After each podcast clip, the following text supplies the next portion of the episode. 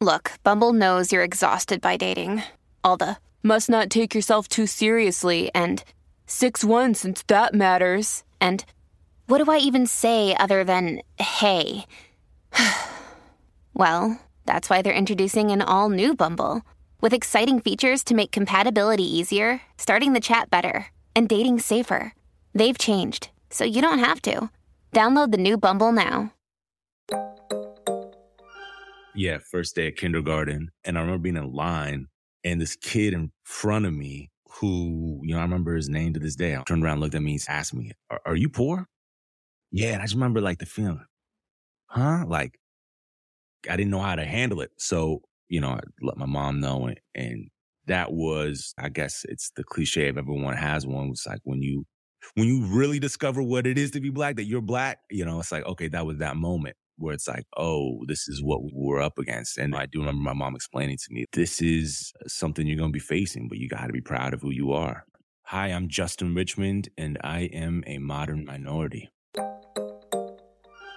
Welcome to Modern Minorities. This is a show about work and life, told through the lens of what makes each of us different. I'm Sharon Lee Tony, a Chinese American girl born and raised in New York City. And I'm Raman Sehgal, an Indian American boy who came from Alabama with a banjo on my knee. Through conversations with some really interesting people, we uncover the stories, perspectives, and often unspoken truths about how our guests uniquely experience the world. It doesn't matter where you're from, the color of your skin, or who you love. We're all minorities somehow, but we're no one's model minority. This is a show about all of you, for all of us.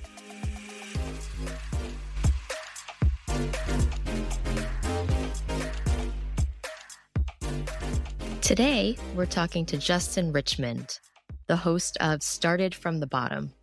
Justin has lived a storied life, growing up in California, where he still resides, and having a pretty unorthodox journey into who he's become. I was also joined by Melissa Haughton, who is one of our Modern Minorities group of guest hosts. And so she and I spoke to Justin today, and we really enjoyed talking to him about his own life story, including experiences that shaped him, how he grew up with his single mother, and some of the decisions that he made, which actually, in the end, helped him to become the amazing person that he is today. One thing that I really enjoyed the most is just connecting with another podcast creator and podcast host who really is providing a platform and a voice for underrepresented voices and as he says, really gives way for the underdog story. So if you guys love rooting for the underdog, as well as just hearing about how amazing things can happen to really great people, I think you're really going to enjoy our chat with Justin Richmond today.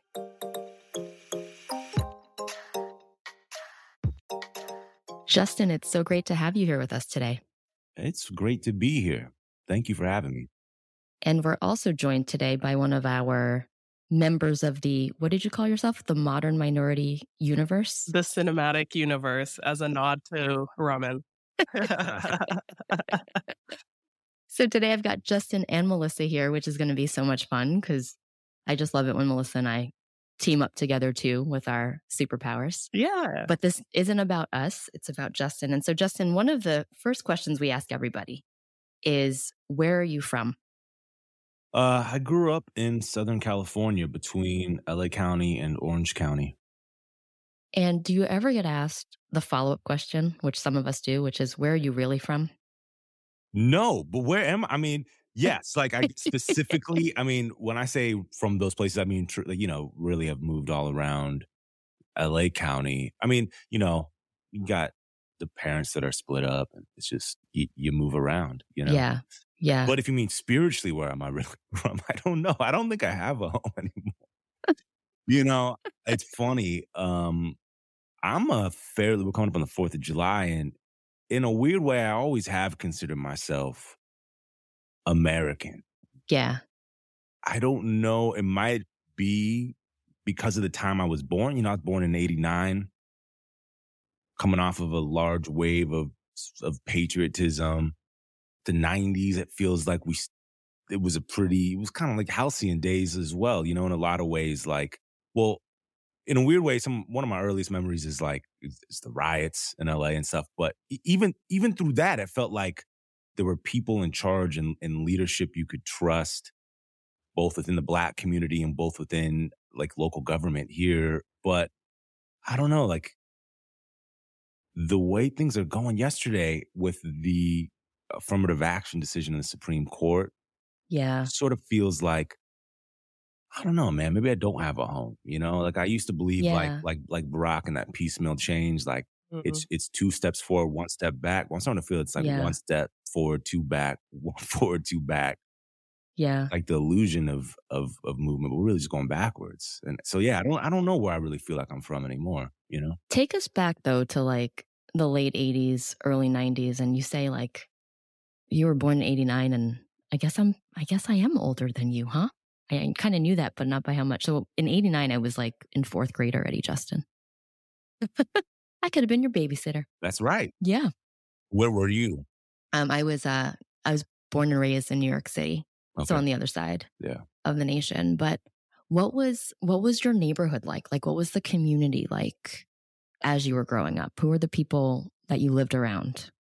Oh man, you know, I primarily remember my family and then my best friend Anthony, who was uh he was a Filipino kid. Uh huh. man, I hope I, you know I've not talked to this person in in years, but that was my memories that he was. Yeah. But you know, my strongest memories are of family, my family, and man, I don't spend a ton of time thinking about my childhood, so this is tough. But yeah, my my, my strongest sense memories are of of my family. You know, Mm-hmm. And are you? Do you have a, a lot of siblings? Do you come from a big family, small family? I have uh two half brothers. Okay. One is a few years older, and the other is exactly one month younger than me. So if, if that tells you something about my family, Yeah. then there you go. Yeah. You know, Yeah. So does that put you squarely in the middle? Would you say that you I don't know about identify with the squarely, but it puts me puts me Okay. puts me like it's it As puts an me almost a little in the middle. You it puts me lightly. barely in the middle. Yeah. Did you grow up with both half brothers, like in the same household? Initially, we did. Uh, early on, we we were around each other a lot, and then Okay. um, yeah, and then and then we spent less and less time as as time Sure. moved on, and to the day to this day, we still stay in touch. But I mean, you know, everyone's in different. My younger brother is in Germany. Mm-hmm. Um, my older brother, he's in San Diego. Yeah, and, you know, stay in touch. But yeah. Just all yeah. over. yeah. Yeah. And what was school like? So my mom moved to the city of Orange in Orange County when I was Mm-hmm. I turned it was like the month I turned 5 so that like the July, July of 94 we moved there and uh, I started kindergarten there.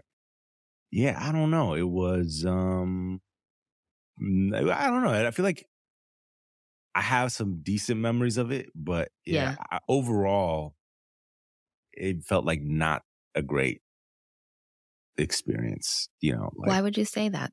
you, you know, Orange County is a overwhelmingly conservative and white Mhm. place. Where I lived was actually well, where I lived fortunately wasn't overwhelmingly white. It was felt like like maybe 50% white, 50% Latino, you know? So at least Yeah. there was like that element of things. And Sure. you know, I do for the longest time. Like my wife, my wife now is is is Mexican, and Yeah. and she always jokes that I'm more Mexican than her. Because for a while, I mean, and for a while, I didn't even know I wasn't. You know, I mean, I was like, Right.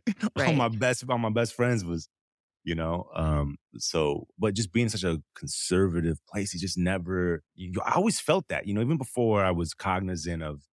You know, whatever, conservative, liberal, this, that. I just, you could just Right, right. feel it, man. Just, just moving there. It just felt like off, you know? Visceral. Yeah. yeah, it was a vis- it was a visceral, guttural, like, damn, like I don't belong, man. You know what I mean? Yeah. I'm curious, even at that young age, is there anywhere that you felt like you could find refuge from those feelings or, or safety? Family, man, family, you know, and I think that's why, like, when you you ask, it's like that's my strongest sort of, like, you know, in terms of early memory, my strongest memories are just yeah, family, because yeah, I always felt I never felt I didn't have like that Mariah. I felt too like my mom was white, my dad was black. I never had like that Mariah Carey, like, oh, I'm too white to be black, too black to be white. I just, I just, I never even, you know, within my family, I never even. It just, we was just family, you know. it was never, Yeah. it was never even like mm-hmm. Discussed. You know what I mean? Like I was black, I knew that, you know, Yeah. but it was never like, oh, I feel weird around my, you know, it was not. It was always every, every it was just like I felt super, yeah, just loved being around family. You said mom mom was white or Mhm. mom was black? Mom's mom was white. white. Yeah. Okay. And you lived with mom. Uh, primarily, primarily, Okay. yeah, yeah.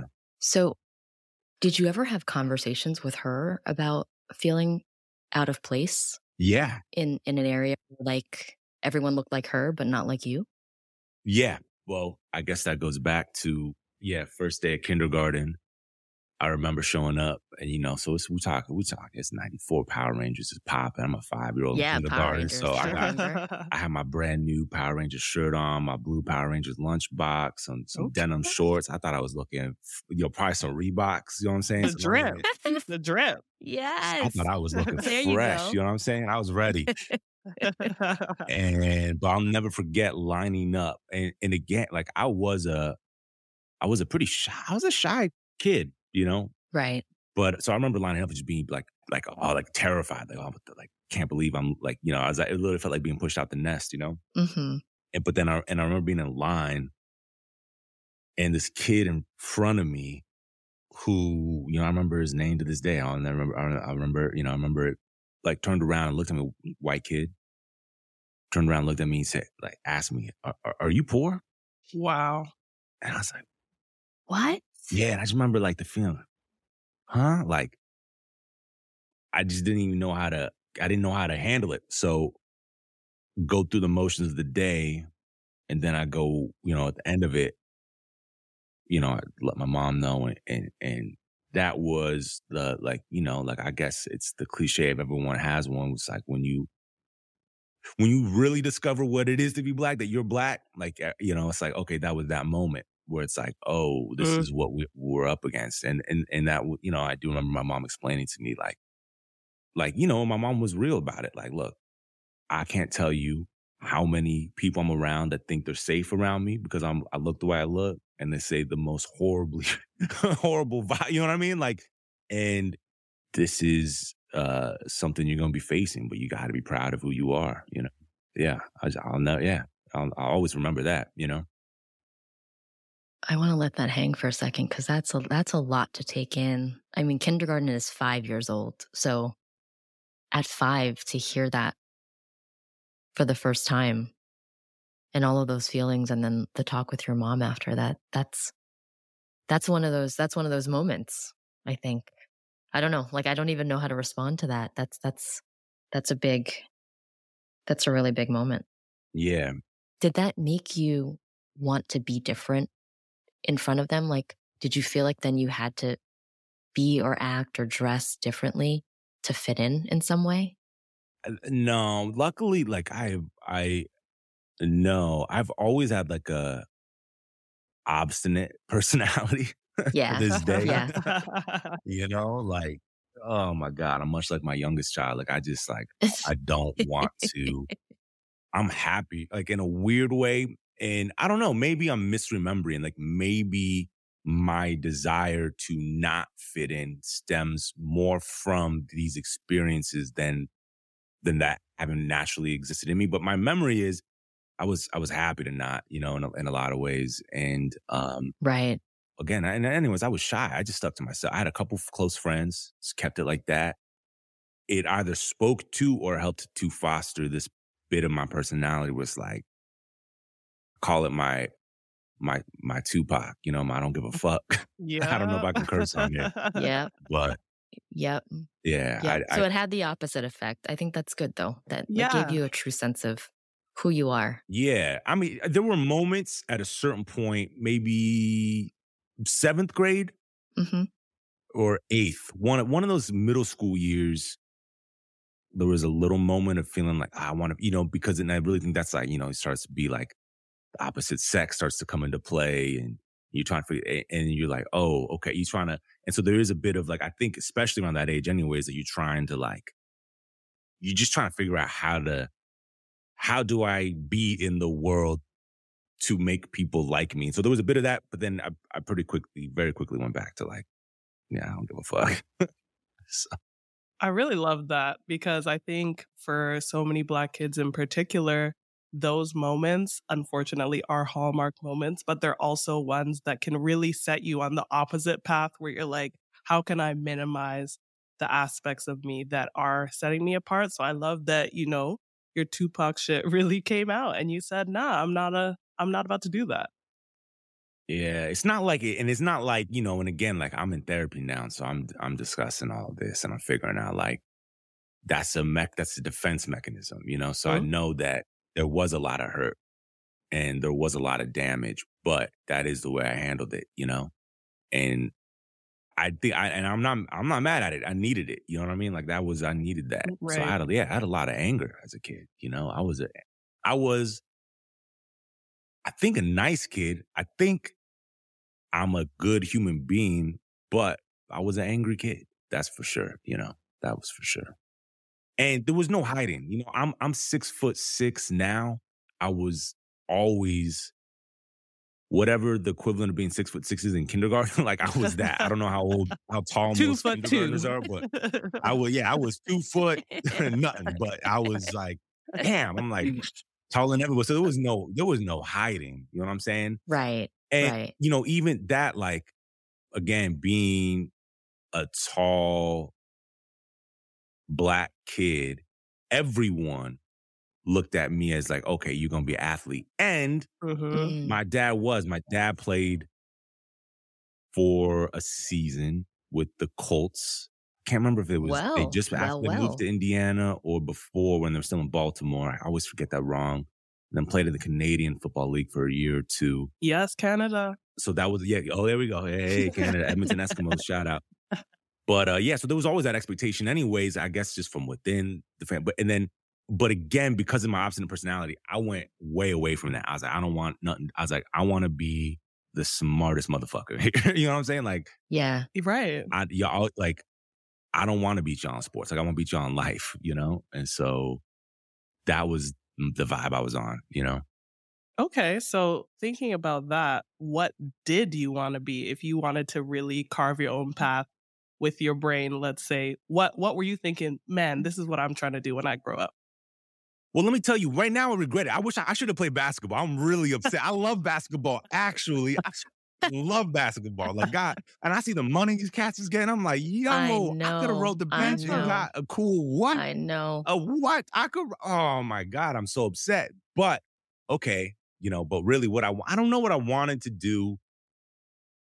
I didn't come from a college educated family on either side. I didn't come from a family that really believed in themselves much and moved around from thing to thing and place to place a lot. And so it's like, I don't really, I didn't really have a conception of what I always remember being a kid and being, I couldn't, like, you know how some people, like, you know, when they're kids, I hear like some people will be like, oh, I used to sit around thinking like, oh, like, like, oh wow, I'm gonna be like married one day or something like that. I sit around and be like, I can't believe I have a job one day. Like, what? Like, what? How's that gonna work? Like, I'm gonna have money. Am I gonna have money? I'm gonna be home? Like, what's the like? I had no conception of what. Like, I just didn't know. You know, I had right. no clue. No clue. Right. So that's a that's a complicated question, I guess. Like, I really I would think about that. Like, what? How am I gonna make money one day? How's right. that gonna work? Right. Pay bills when I'm older. How, how am I gonna do that? Yeah. Yeah. Yeah. Like, were there any teachers or role models? No, I mean, my mom would always tell me you're going to college. My mom would always tell me you're going to college, but I didn't really understand that was going to work. Cause I'm like, well, well, you didn't go. Like, how, you know, like, no one, what, like, what, what do you mean? Like, how's this going to, and no, like, I didn't really feel like outside, like, I just, outside of family telling me that, you know, like, oh, you, you're gonna, you're smart and you're gonna go to college and all that. Like, there was no feeling of like demonstration. Like, oh, like there was, it felt like there was no like where I could be like, that is, oh, I could be that, you know, like as much as I love my parents, I didn't want to Yeah. be that. You know what I mean? And so, Yeah. So like no no real life role models that you knew No. Uh, to follow. and so I, you know, I do think about it. I, I, I looked to TV a lot. Yeah. You know, Yeah. it was like it was funny over the pandemic, man. We started like all those like streamers started popping up. Mm-hmm. I got two kids; they're seven and f- almost five now. Uh, two girls. They started watching like all these uh sitcoms from back in the day, like Fresh Prince, Family Matters, Yeah. and Yeah. I was like, and it really took me back. I mean, I used to watch those shows and put myself like I was. Those were my dads. You know what I'm saying? Right. Yep. Sounds terrible to say now, but Dr. Huxtable was, you know, I know. He was all of our dads. Yeah, at the time. Heartbreakingly so. Yeah. I At the time. always wished my dad was Dr. Huxtable. I always wished until I was in college, I would still have this thing of like, I would be with my dad and expect Dr. Huxtable and just be sorely disappointed. You know, I got like whatever he is. So God bless them. But, you know, so. Yeah. Yeah. Um, so yeah, I looked to TV a lot for role models, you know? hmm And so you ended up going to school and other things. I think a, a key part of your story that I've read about you is that you actually dropped out of high school. Yeah, yeah, I did at 14. It was just, I think it was a culmination of all that from that first day of kindergarten on, right? And just feeling like I felt like every day I was at war with these people, you know? It was like, and I, you know, and I was just an angry kid. And I just, you know what I mean? Like, I Mhm. just, again, I guess, you know, again, it's that Tupac. I mean, I have like a lot of, um, as much as I had dreams and designs to be better, I had a lot of anger too, you know? And so, yeah, by the time I was 14, I was just, I was fed up, you know, I was fed up with the system, you know what I mean? And Yeah. so, yeah, I just, I just, I said, I'm quitting this motherfucker, you know? hmm What did mom say? Because I bet I bet mom had to co-sign it in some way, right? Yeah, you know, I got to give my mom a, a lot of credit. So this, what what really happened was, end of my freshman year, they wanted to put me in, you know, in that whole year, I was just treated like terribly. From like, I remember showing up the first day of school. I was in an, I was in a class. I showed up to classes, and on my little card where you're looking at, okay, your period by period, right? So Yeah, my my yeah. second period, I show up, I see like E something. I'm like, okay, it's English something. Okay, okay, English class. I roll up. And again, I grew up around a lot of Latinos. So, you know, damn near the whole, it was 98% Latino in there. I'm Sure. like, I'm not thinking nothing of it. Yeah. These are my people. Like, I, I these are my people I knew. Oh, they're Steven, they're boom, boom, boom. You know what I'm saying? These are my people. Hector, oh, my guys. And then all of a sudden, class starts and they go, CH is ch, SH is ch. I go, oh, hell no, they got me ESL. Like, Oh, no. Wow. That's how little they thought of me. You know what I'm saying? I go, Oh, wow. because I speak English. You know what I'm saying? No, no, yeah. no shade to my guys here, but you know, I'm cool. So I had to like lobby to get out of there. They didn't want to let me out. I had to lobby to get out of that. Um, they're like, oh yeah, well, you, your grades were shit, but you tested way high. And I go, yeah, I'm trying to tell you I could speak. But yeah, so the whole year was just like battle. And by the end of it, they wanted to. And you know, again, I was like, I didn't, I, you know, I was just, I was running amok too. Like I'm not gonna say it wasn't no hand in any of that. I was, I was a problem child. But um, by the end of it, they wanted to send me to continuation school Hmm. which I don't, I don't know if they have that every, everywhere, but it's sort of like when you, it's basically like detention all day, every day, but you learn, I guess. yeah. It's like all the kids that are you in detention with, but from all around the school district and surrounding school districts. And my mom was like, you know, you're not like, you're not, you're not one of these kids. Like, you're Right. not like, you know what I mean? And so she Yeah. like, so she, to her credit, she was like, you know what? I'm gonna just have you stay home. You're gonna, I'm gonna, when I go to work, you're gonna read the paper. Mhm. When I get home, you're gonna have written two articles. Oh. You know, every day I'd, I'd have to write, theoretically, write like two pieces about whatever I read in the paper that day. Yeah. Because she's like, yeah, I'd rather you do that than, you know, go like she, she, you know, she was like, you know, they're, they're trying to put you on the jail, the, the school Right. to jail pipeline. So Yeah. Right, right, like, right. so so much to her credit, she she let me do that. But you know, I'll say I say to her credit because like you know for the for a minute it didn't work. You know what I'm saying? Like I I mean like I was running even more. Yeah, Man, I because you had all the freedom now, right? Like you yeah, you didn't have to be anywhere. I was out all night. I was out all night. I get home just before I knew she would wake up, get into bed. you know, pretend to be like, oh, I was grogging. Well, okay, I'm waking up. Soon as she left for work, stay sleeping in, wake up, do my thing, and then slap. You know, just like she get home, I wouldn't have done whatever I was supposed to do. Argue, argue, argue, argue, argue. I'm out, dip. You know what I mean? Like it, it was, it was kind of chaos. Yeah. But around that time, man, I got a shout out. My guy Robert Colson, he gave me a copy of the autobiography of Malcolm X.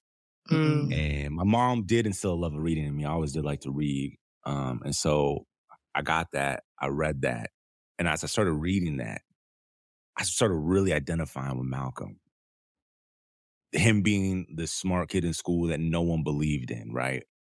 Um, not having sort of role models around him where you could figure out a better way, like not, and then, and then kind of going wayward and then finding an extreme sense of discipline to get himself out of his predicament, right?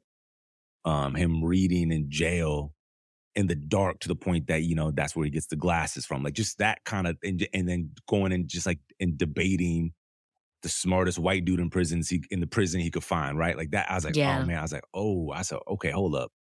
Going back to like now elementary school, it's like, yeah, I do, I do want to be the smartest. So I was like, okay, hold up. So I got to find my focus here. So, so then I started, I just disappeared, man. My friend group, my friend, dude, I just disappeared. I was like in witness protection, man. I was, like, I just told my, I was like, hey, I was like, don't, You don't just ever, went into hiding. don't ever answer, don't answer the door. Don't tell no one nothing. You don't know nothing. Yeah. I was just, I was laying low and I was reading and trying to figure out what my next move was. And then that's when my mom discovered a little, little hack where I could get into community college. I was 15 at that point. And so, yeah, I just started writing into community college right there. I took a couple courses. Um, I took an eight week, two eight week accelerated courses midway through like a spring semester in 05, I want to say. hmm One was interpersonal communication, and the other was because again, I was like, I was like, oh, I'm gonna be on my Malcolm debate Yeah. business. So I, so I took that, and then I took history of the U.S. from 1865 to present. I got a D in the interpersonal communication. I got an A plus in the history course. A plus was enough to be like, all right, I belong. Let's go. So then I just it balances out. That was enough. Like it gave me enough confidence. to be Like okay, boom. So then I, you know, I just kept going, kept going, kept going, and I just never looked back. You know, I realized like, okay, I'm either got I got to get a college degree because like if I don't get a college degree, I got it's like an eighth grade certificate. You know what I mean? So Right. this ain't gonna yeah. be this ain't gonna this ain't gonna do it. And so yeah, I just like I I took man just so many just hit. You know, I didn't transfer until I was 21 and a half. So you know, six, that's six and a half years of, of just trying to make it work in community college. You know, and just try try oh taking the wrong class, failing, Yeah. having to go switching districts, doing you know UCLA extension, uh, LACC, Right. like just driving around town, you know, whatever. Like just this whole journey from 15 to 21, all that life happens in life in those years, and and just trying to keep my head down. And and then man, like I remember, I was like doing doing applications, and by that point, because I was head down, I'd met some strong people Yeah. the the cat that gave me the autobiography biography of Malcolm X, he was a um a doctoral candidate student. hmm He introduced me to some people that was like, yo, like other PhD type people. And I'm like, yo, like, wow. And these people like believed in me. And then I met, and then through through church, my mom started taking me to church because you know she knew I was go- I was mess I was I was going bad. She took me to church. I met this kid. He was a a Puerto Rican and Mexican kid who was at the time the second youngest kid to graduate MIT with the PhD. What? How old was he? He was 17. That's awesome. And Yeah. I was like, yo, what? And his dad started, like, him and his dad started, like, mm-hmm. mentoring me in, in just math and philosophy, and all kinds of ill stuff. And, and, and I would just spend days over there. And so I'm, I'm doing this grind and I'm, I'm still not believing that I can have a future, but you know, they're giving me the confidence. And so, and, and really showing me every step of the way. Thank God I had these people. They really, I mean, people that are like, to this day, dear, dear, dear family for me, you know? Yeah. And um, they, so when it comes time to then finally I'm 20, almost 21, and I'm applying to schools, and they're like, no, you, Justin, you're gonna, you're not gonna do this school. That's what you're gonna do. The UC schools, and you're gonna do that one and that one. So, you know, I, I trust you guys. You guys are smarter than me. You know, I, I submit. Boom, boom, boom, boom. somehow I got into Berkeley with the deferred admission for January of 2011. Mm-hmm. Man, that was a, it was wild. I couldn't believe it. You know, could not believe it. Could not believe it. That's amazing. Yeah. And so while you were going through that whole journey of 15 to 21, just kind of figuring it all out and getting back into the groove, did you know at that point what you wanted to be? At that point, I started. Yeah, I did. At that point, w- well, yes, yes and no. I mean, I had ideas. You know, like Right. I'd be watching like Tavis Smiley on PBS at night, right? And oh, I could do. Look eh, at that, bro. Like, you know, what I mean, I'd be like, oh, Yeah, yeah. on TV, like I could do that. You know what I'm saying? Like, okay, so I was like, maybe I'll do that. But and I'm also around all these PhDs, so I'm like, oh man, maybe I'll maybe I'll teach. You know what I mean? And then I'm seeing, and then I'm seeing Cornel West. I'm like, oh, I could shit. I- you know what I'm saying? Like that could be my dad. I could be my. That's my dad. You know, That's your dad. the Dr. Huxtable. Cornel, that's my dad right there, Dr. West. So I go, well, you know, so I'm looking at that. So I'm starting. So I really was kind of between like teaching and like journalism in a way, even though I didn't really. That's what that was. hmm I don't know. Like I just felt like drawn to that in a weird way. And yeah, and then I went to when I got to Berkeley, I got into Berkeley as a philosophy major. Interesting. Yeah. I, you know, just yeah, I was like, yeah. So I, when I got there, I thought what I'll do is I'll I'll get my bachelor's and then I'll go get a PhD in philosophy or poli sci or political philosophy, and I'll teach. But I pretty I got a um a student gig at the uh African American Studies and African Diaspora department there, and I loved the students and I loved the faculty and I loved even you know the people that worked there. But like I was like, yo, like higher education is pretty. Uh, it's like it's not it's not what I thought. You know what I mean? Yeah. And so I was like, okay, I don't want to do that anymore. So then you know by that point I'd fallen in with this professor of mine who taught this. He he was um professor of this Black Power course that I took because I was trying to minor in anyways. And his name was Ricky Vincent. He was writing a book about the house band for the Black Panther Party.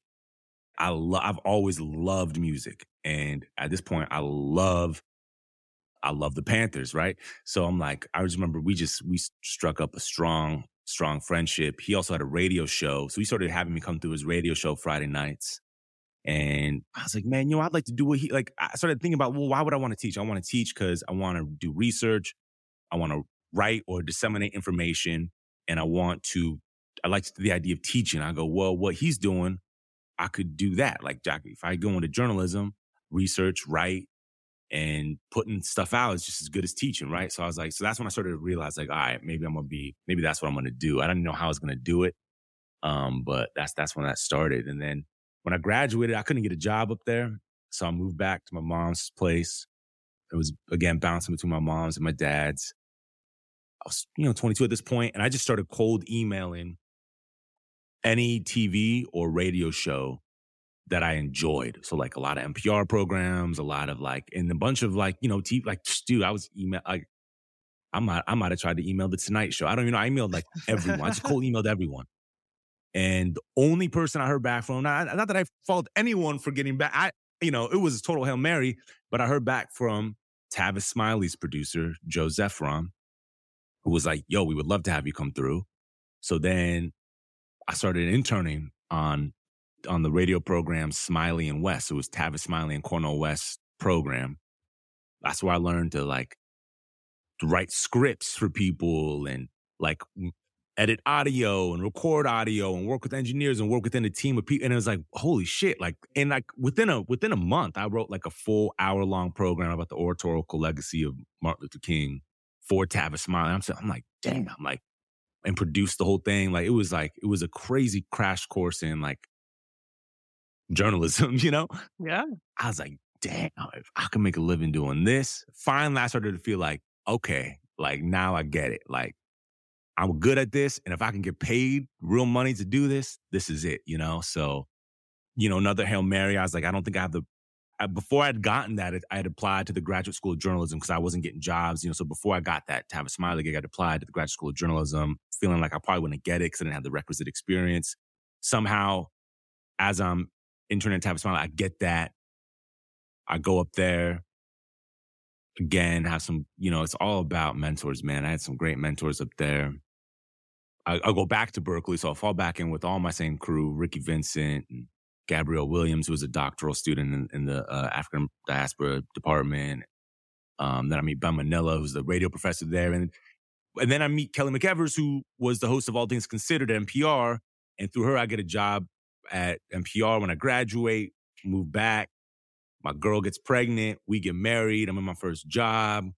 And man, that was, and that was it. I mean, I sort of feel like I've just, I feel like I've just sort of fallen into this career in this weird way. Like I didn't expect to get that Tavis, like any gig through cold emailing people. I got it. Didn't expect to get into graduate school. I got in.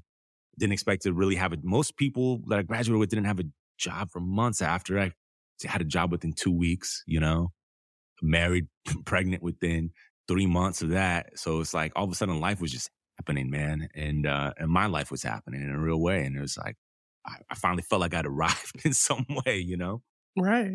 I feel there was like a really cinematic progression to how that all happened, but there's something so natural about that. And I think one thing that stuck out to me when we kind of get onto the thread of radio is, first of all, the Black Panther house band. I'm going to have to really do some digging into that later. But yeah, party music. The, the group is called The Lumpen. Okay. The book's called Party Music. Yeah. So, as someone who is very much, you know, drawn to music, immersed in music, what was some of the soundtrack of your life kind of throughout these transitions and as you were seeing your career progression and your life fall into place like that? Oh my God. Wow.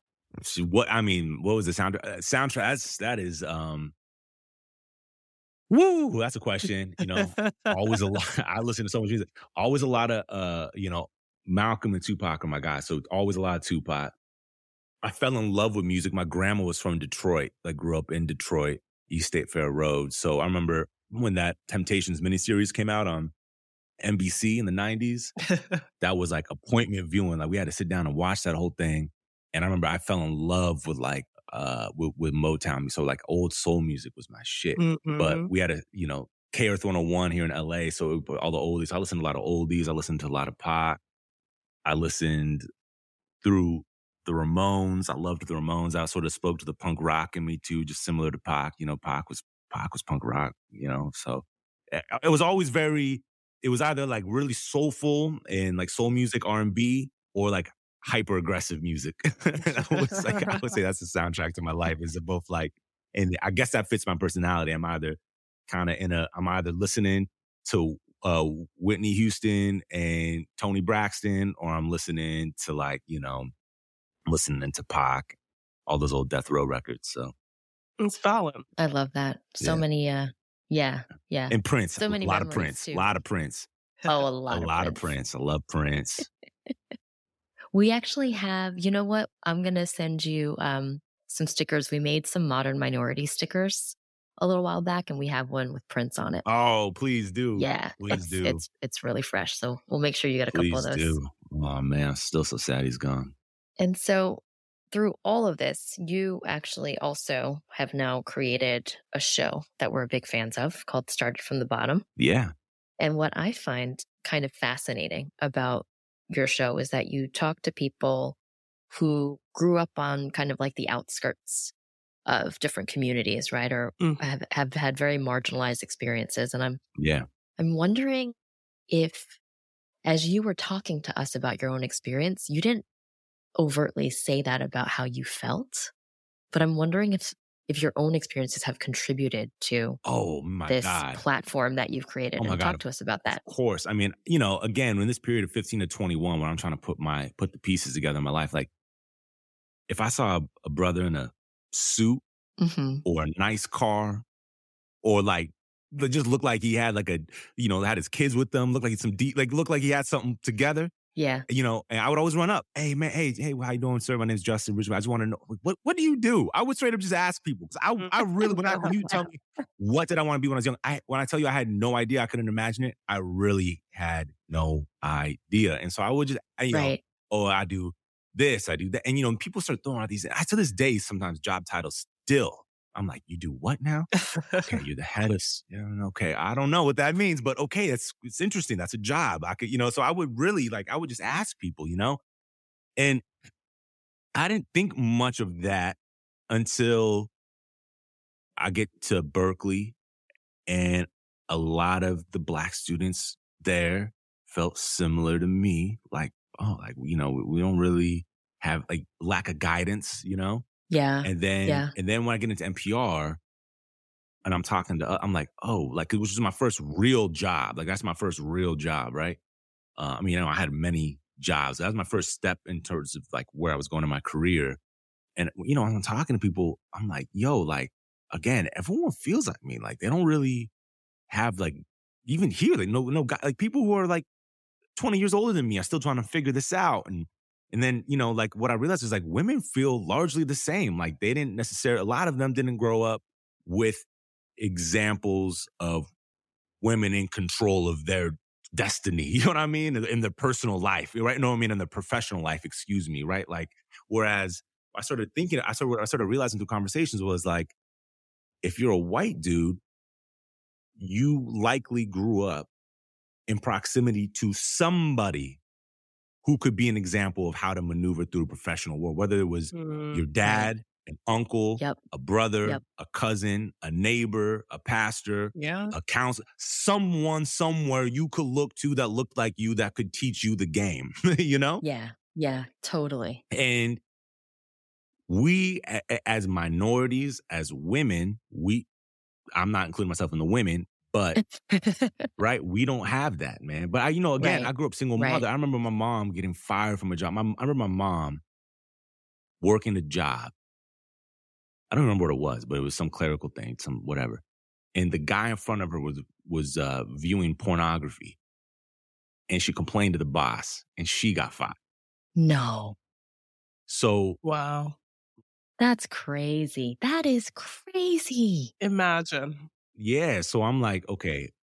What I felt like was I was doing this anyways. I was always just talking to like, wait, how did you do it? What did you? And I was like, you know what? Let me just start recording some of these conversations. You know, hmm by that point, I was lucky enough to come into contact with Quincy Jones, the legendary producer, and just all around like, Nice. like incredible Yeah. human being.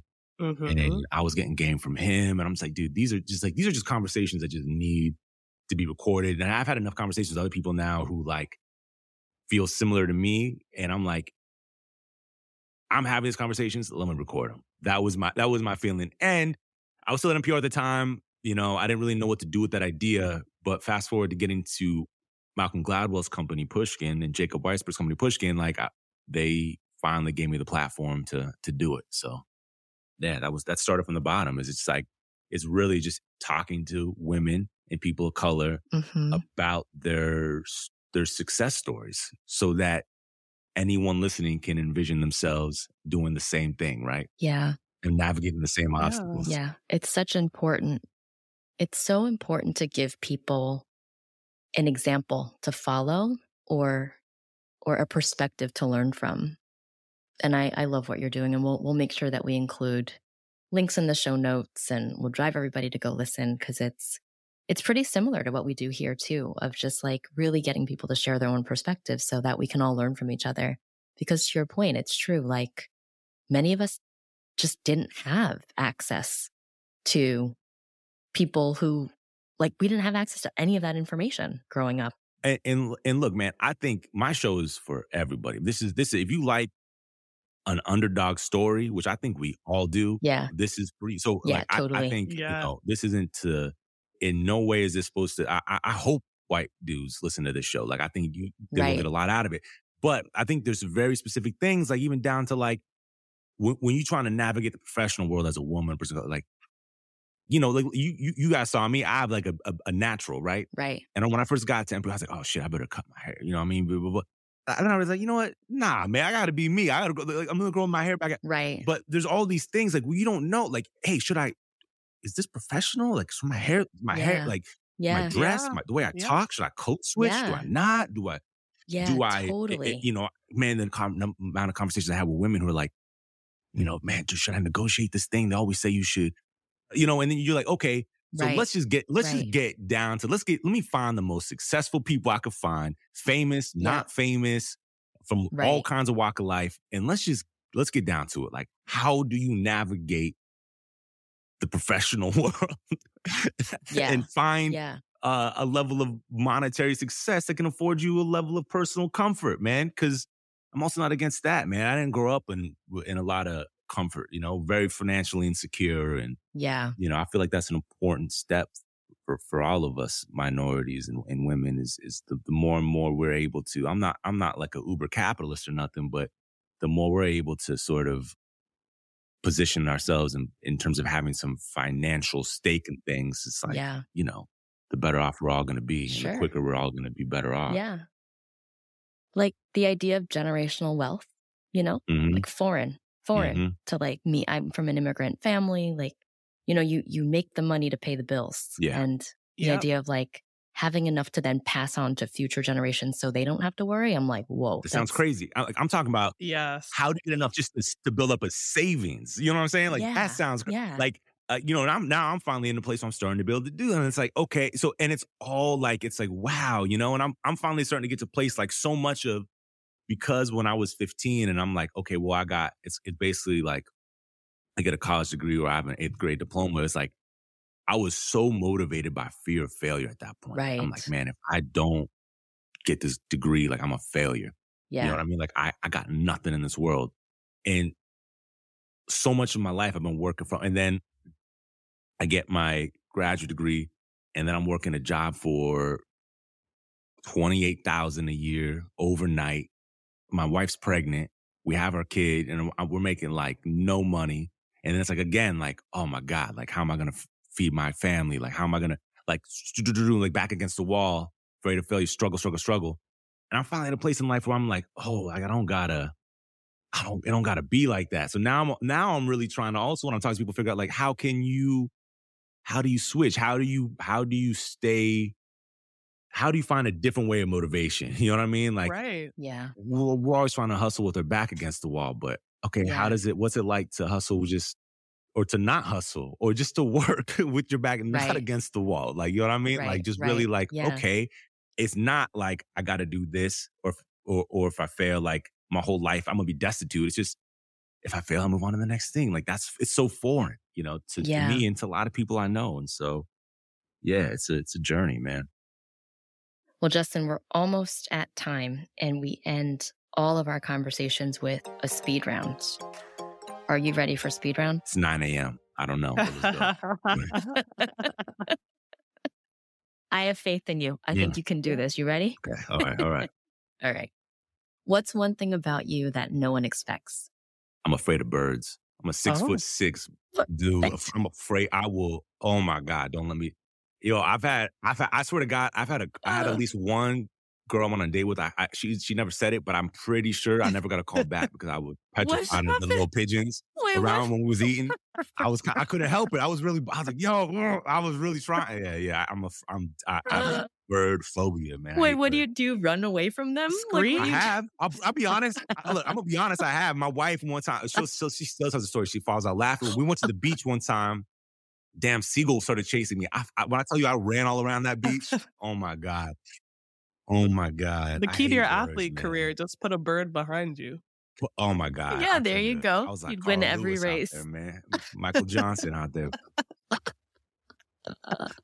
Oh, Jesus, I hate birds.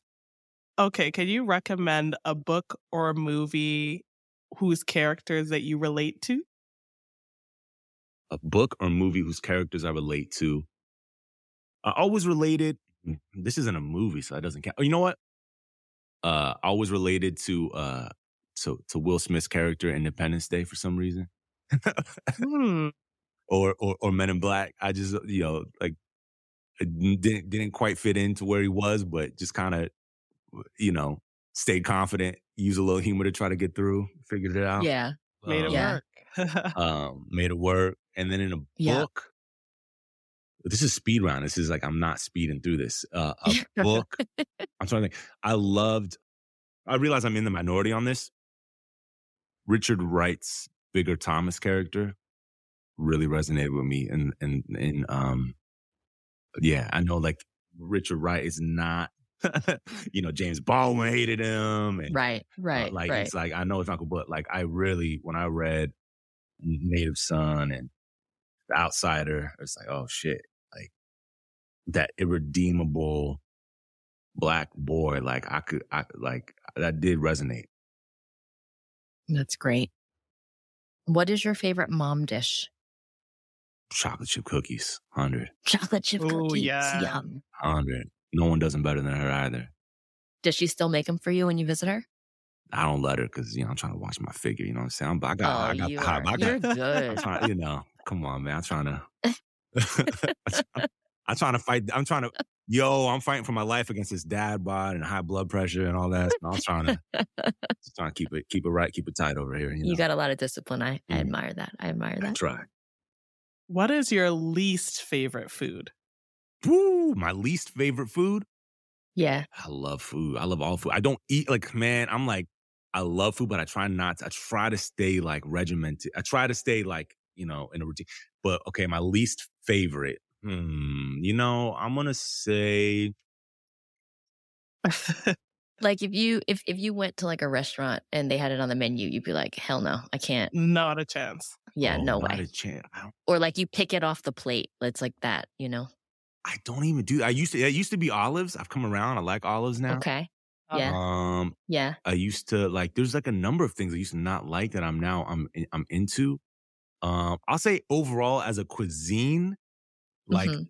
uh, people seem to love Italian food. Yeah. And I gotta say, like, it's not like I hate it, but it is like probably the lowest on my list of things. Like, if I'm like, yo, I'm got like, I'm in the like, I'm gonna go get some Thai food, or I'm gonna go get some like sushi, right. or I'm gonna go get Yeah. whatever I'm gonna get. And I'd be real, like, Thai food's way more the just not man. top of your list. Spaghetti, spaghetti is whack. Yeah. I'm gonna be real.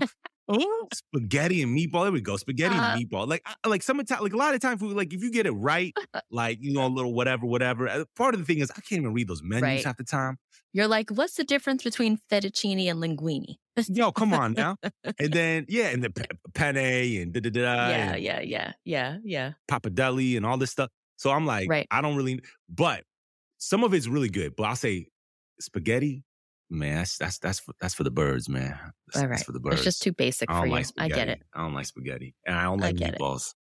and you don't like birds. And I don't and like you don't birds. like birds. No, hell no.